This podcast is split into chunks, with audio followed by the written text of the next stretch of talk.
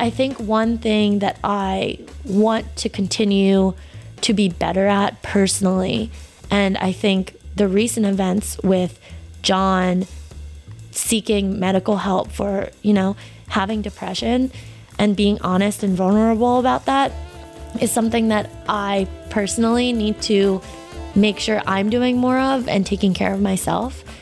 They say you can't serve other people unless you know you're you're taking care of, of yourself first. Put on your own oxygen mask first. This is the Visible Voices podcast. I'm your host, Dr. Resa Lewiss.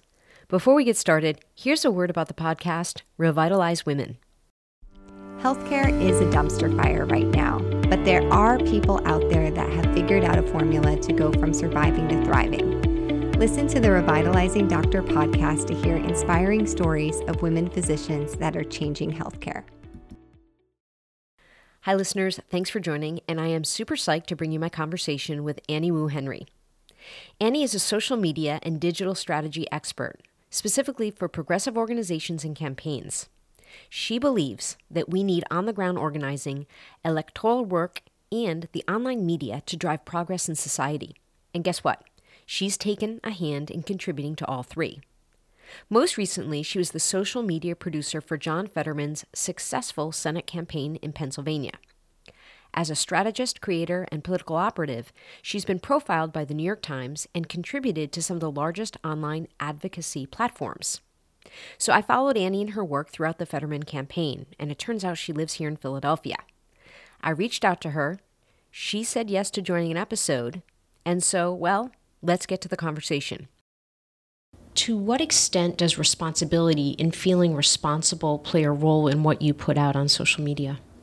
I mean, social media, there's huge responsibility because as we're seeing now, this online space and you know the question of free speech and again as a journalist my journalism background like i am a proponent of free speech but it is this new gray area and it's not new at this point but figuring it out in social media it's it's this new space that we're figuring out how do we regulate it and not infringe upon First Amendment rights, but at the same time, make sure people aren't harmed, make sure misinformation, which can cause harm, isn't spread. And how do we do that on some of these things that are extremely, extremely important? And we saw that obviously with election information. We see that with you know medical information. We see that with issue advocacy and these narratives that are sometimes not correct but are very much there's there's online propaganda. There are now the algorithms and un- making sure that those are checked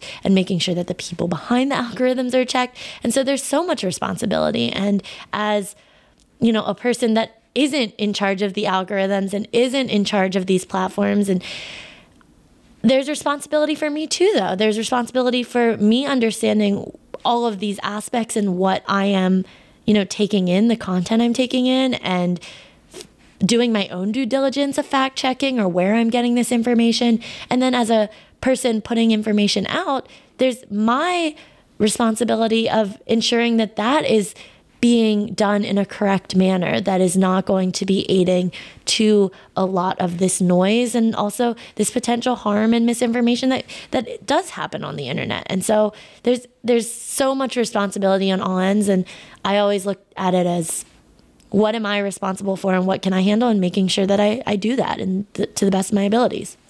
You have quoted a quote of AOC that resonates with you. I don't want to be a savior, I want to be a mirror.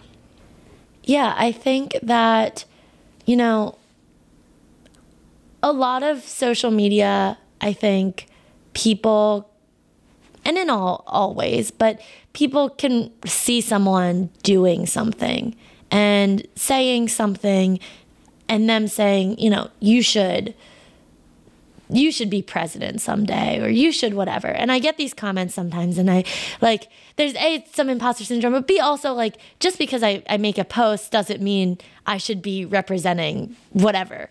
Um and I but I think sometimes being that platform that articulates feelings or values or perspectives that other people experience and maybe they haven't found the voice or understood how to you know articulate that. I get that seeing that sometimes you're like, "Oh, this person, you're you're it." And I don't think that's it. I think it's that like she said you should be a mirror. You should be being that voice that all these other people do feel and relate to. And talking about things that so many people care about but understanding and being as the person doing it understanding that that is not necessarily while we have unique experiences that is not a unique thing to you that you are just sharing something that's personal to you in xyz ways but you are also speaking for so many other people, and that doesn't make you better than them. And I think there's so much of ego in, you know, the online space, in politics, in all, you know, everything. And it's really checking that and keeping yourself really grounded of obviously understanding the importance of things, but also understanding that it's not about you. And in any of this work, it's never about you, it's about the work and the issues. Everybody's experiencing it. It's just maybe they, they haven't found their own words or they haven't seen it, read it, experienced those words. So you're sort of normalizing these experiences. You wrote a very powerful piece called Stop Calling Women the C Word. Explain to our listeners what that was about. Oh, well, that's a, a throwback at this point. Um, I wrote it my senior year. It was my last op ed in our school publication. And one of the most personal pieces I've probably written just because of like the backstory and my experiences. But at the time, and I think now it's it's almost overused to the point that we forget the actual meaning and power behind the word gaslighting.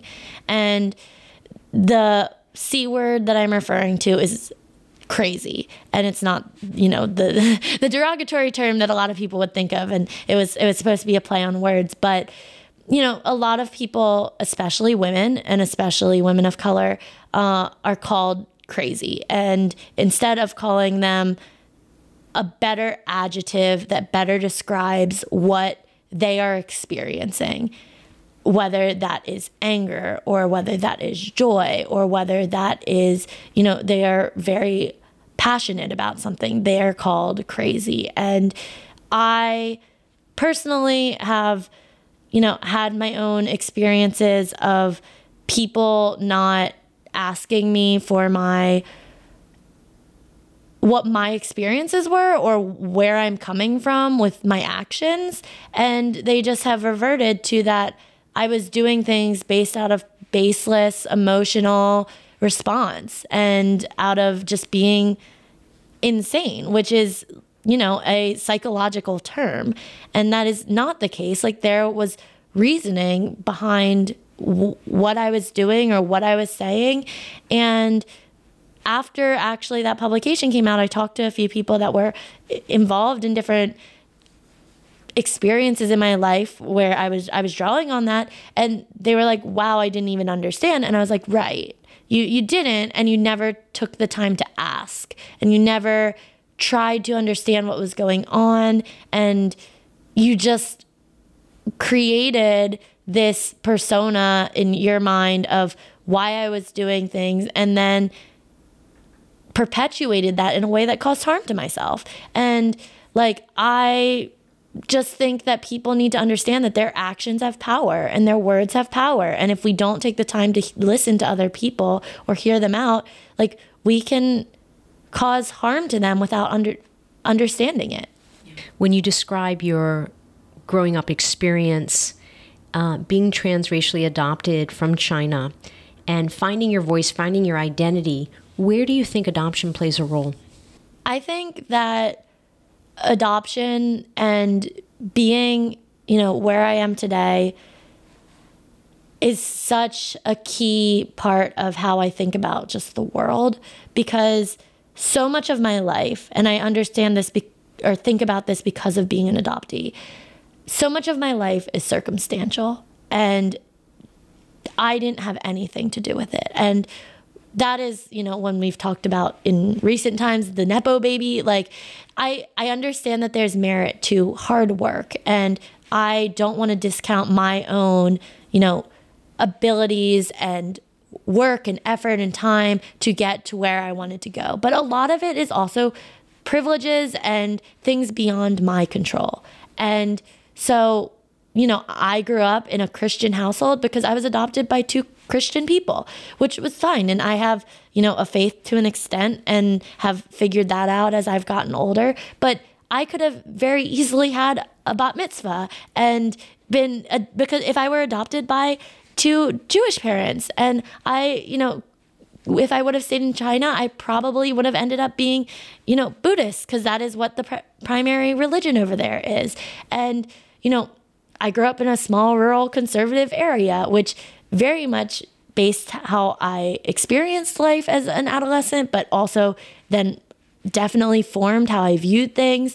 And then also my financial situation, like I grew up very middle class and I could have grown up in a very, you know, high class situation where I didn't have to think about finances in the same way. And so much of this was, again, beyond my control. And that is because I was adopted and I am very lucky and grateful and have, you know, the most fantastic family in the world. But keeping that in mind and understanding when I'm talking to other people, when I'm talking to people that don't come from certain privileges that I, you know, have, they a lot of times also did not have a say in the situation that they were dealt. And as we talk about things like systemic racism and sy- poverty and a lot of these issues that are very systemic, we have to understand that people didn't choose this and the circumstances then make a lot of things exponentially harder as well as they're all tied together. And so I think being adopted has has guided me and just I think under being more hopefully empathetic and understanding to that. What keeps you up at night? Whew, so many things. My parents actually joke that I'm still on China time because I am just a night owl and I'm not a morning person.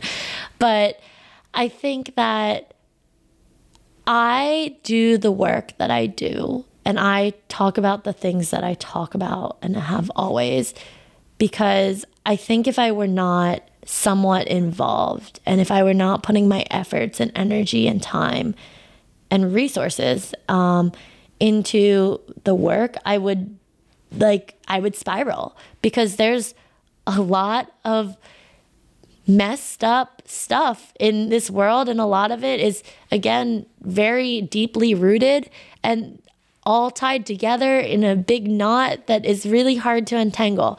And so much of it is beyond my control. And I think when I start to think about those things, they say ignorance is bliss. The more I start to learn about history or our systems and how things work or don't work usually, I it, it gets really dark and it gets really scary and hard to think about how, you know, how are we going to get out of this or how do we do better?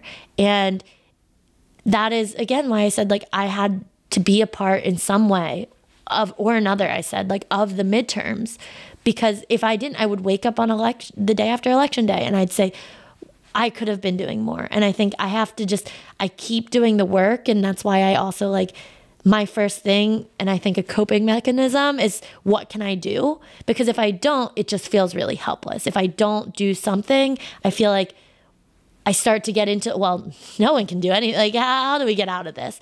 And so it's just the action. I, I have to. And I think that honestly, being involved and doing all that I can helps me not stay up at night about all of these things because it's like I am doing what I can, where I can, how I can. Um, and that is that is all I can control. And as someone who's like as we talked about earlier, like trying not to be as understanding I can't be in control of everything. Um, like that is that is how I try to keep going about things, but I I I don't sleep a lot. Annie, you're always going to be associated with John Fetterman, the success of the John Fetterman campaign. And, you know, publicly we see the success. What might people not know about that work and what it took out of you the mistakes you made, the pitfalls, or things that you would never repeat the next time you go into a campaign? Yeah, I mean, well, I will also say that I am one very small piece of a very large John Fetterman for Senate puzzle of wonderful staff and family and volunteers and organizers and people all over that just were incredibly, incredibly important to the success of the campaign. And I think that what some some people don't see in politics is how hard it is. And that sounds so simple. But I think the work, the issues, all of that is hard in itself because you're talking about things like, you know, a woman's right to health care and, or a person's right to health care. And you're talking about issues that have really personally impacted people, as well as you're talking about the high stakes and the pressure that we put on ourselves to be successful because it is it genuinely is. There's some life and death probably consequences of not winning an election. And that and the policy that will take place. And so I think the stakes couldn't be higher, and there's so much pressure on every single little thing to make sure it's perfect because you never know what will be that turning point. And there are so many factors that contribute to a campaign. And I think one thing that I want to continue to be better at personally, and I think the recent events with John seeking medical help for, you know, having depression and being honest and vulnerable about that is something that I personally need to make sure I'm doing more of and taking care of myself. They say you can't serve other people unless you know you're you're taking care of, of yourself first. Put on your own oxygen mask first. And so I think during the campaign, you're working such long hours, you're all over the place, you are feeling the pressure. You have such a limited amount of time. Everything feels like it is the most important thing in the world. And sometimes you don't do things that you need to do. And it is, I think, sometimes glamorized or it's laughed about and kind of made into a joke of like, oh, I didn't eat today, or like I'm on my, you know, I've only had coffee, or you know, I I only got three hours of sleep. And those things are not how we should be functioning as people to be our best selves and taking the time to realize what we need, being able to be vocal about that, and also then being able to follow through with that is something that I don't do enough of. I think a lot of people in the campaign space also probably don't feel enough of that. One of my friends, she just had a great tweet the other day after John's, you know, statement of that like we're always told that the work like is more important than us which i said earlier it's all about we. And but i think we have to remember that like to be involved for us to be involved like we have to take care of us too. And that self-care and just self-help and health um, is a part that i need to consistently improve upon. Yeah yeah. I told you people often will say to me in terms of guests on the Visible Voices, Resa, you're a doctor. Like, why do you have someone who's in politics or someone who does campaign and is on social media? But bingo, you just said it healthcare, equity, current trends. I have another quote Young people are often not trusted on campaigns to do stuff. Annie is what happens when you trust young people to do what they're good at. That is from a very good friend of mine, Organizer Memes. um, I think that the statement is very, very, can be used very broadly in the sense of I think a lot of times young people are underestimated or they're listened to but they're not really heard. And so I think being given responsibility and actual responsibility in the sense of do this and we're going to trust you is so much more powerful. And and t- to the individual as myself it's it's it's so much more powerful than just saying we want you to do this but we're going to tell you how we want you to do it. And you know everything comes with strategy and risk and understand like calculated risk and understanding why there is why we're doing what we're doing and I will say that a lot of the things on our campaign that I did, some people on the campaign, they didn't understand. They didn't know how to make it. They didn't maybe understand the platform, but they understood what the value there was. And I don't think you have to be able to do something to understand that what's being done is important and there's value there and that someone who is an expert in that medium, in that strategy, in that realm is to trust them and to actually trust them all out. When did you first realize you had a voice and when did you start using that voice? The reason I ask those two is it's often at different periods in time. Sometimes it's the same time. Yeah. So I was an only child two parents that are wholesome, non confrontational.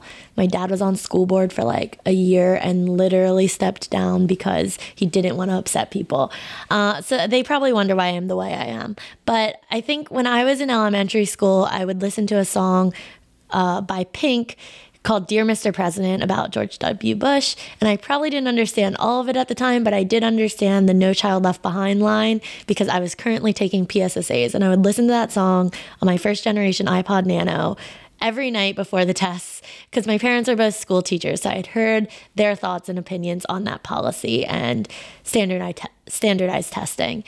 And that was probably my first like political act. But then, you know, in high school, I watched the debates and got more involved and talked to my friends about the election in 2012 and 2016 was my first presidential election I could vote in. And I was a student at the time in college, journalism and political science, which led to a crazy semester following that race and following that news cycle.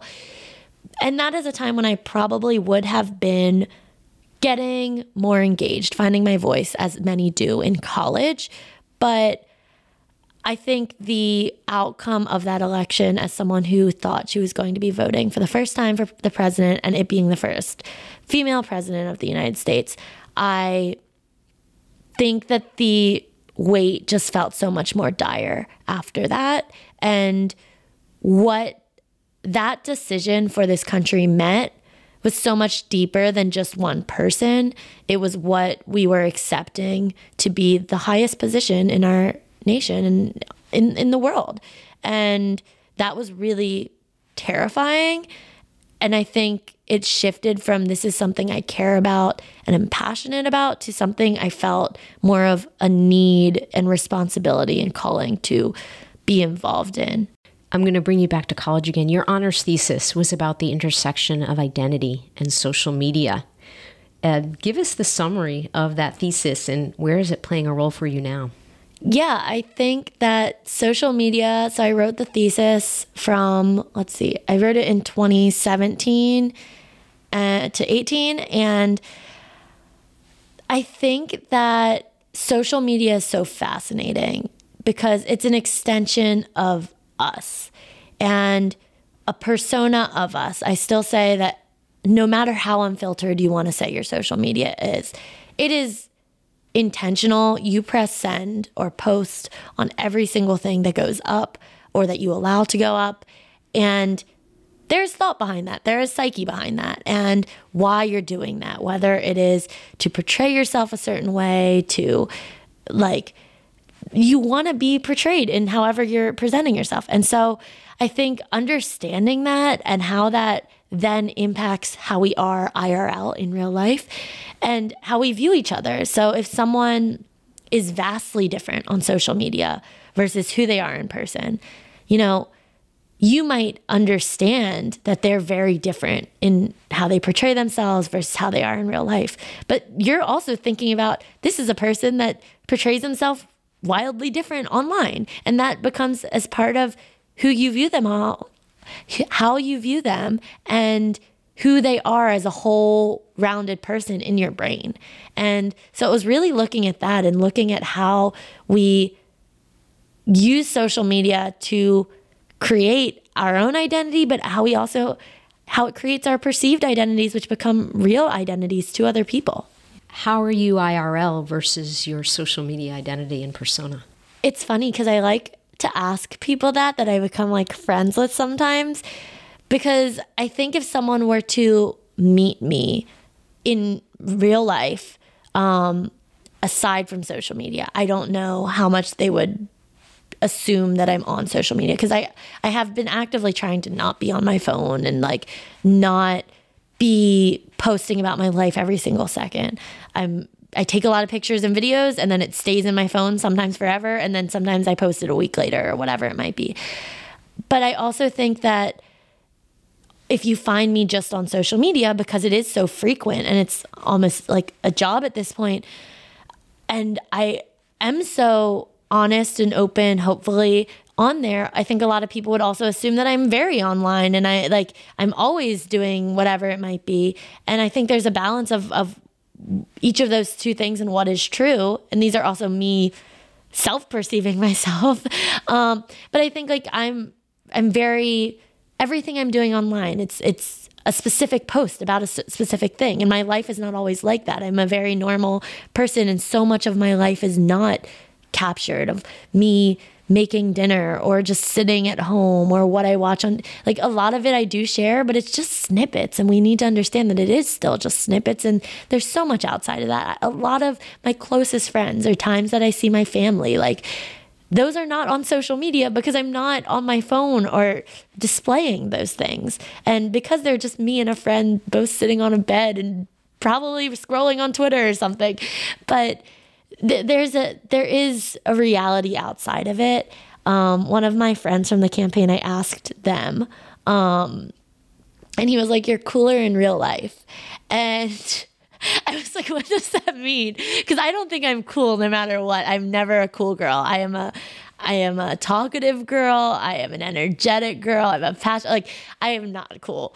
Um, but that was like interesting to hear. I have another friend on the campaign that he does not have a social media presence, and when he found out that I had an Instagram and however many followers I had, he was like, "Wow! Like I would assume that you are." This self absorbed on your phone, always only taking pictures of yourself. Like, narcissist that doesn't care about anyone. And I was like, oh my God. Like I hope that's not how I'm perceived. But it's it's just interesting. And I always am I'm ask I try to be as authentic as I can be online, knowing that it is still just social media.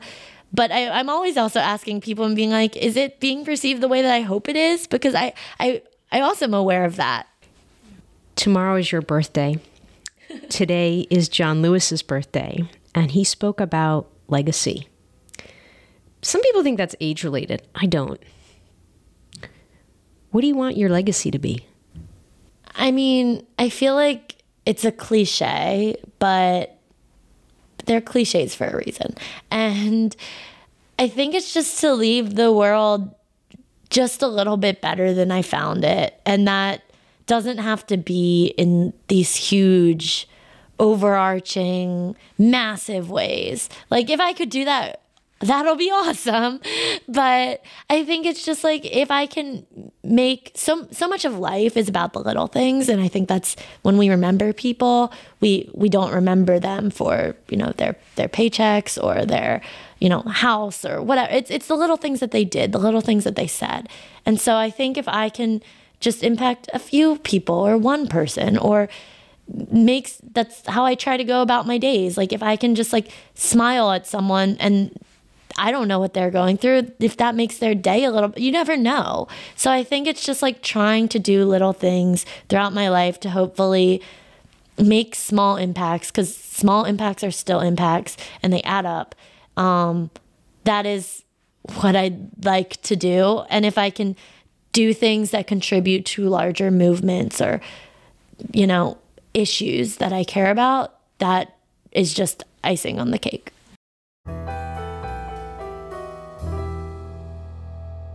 The RESA wrap up.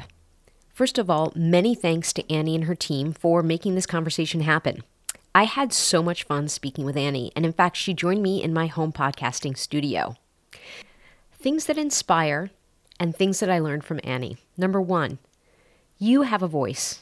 Everybody has a voice, and using that voice can happen at any age, any stage. Number two, advocacy.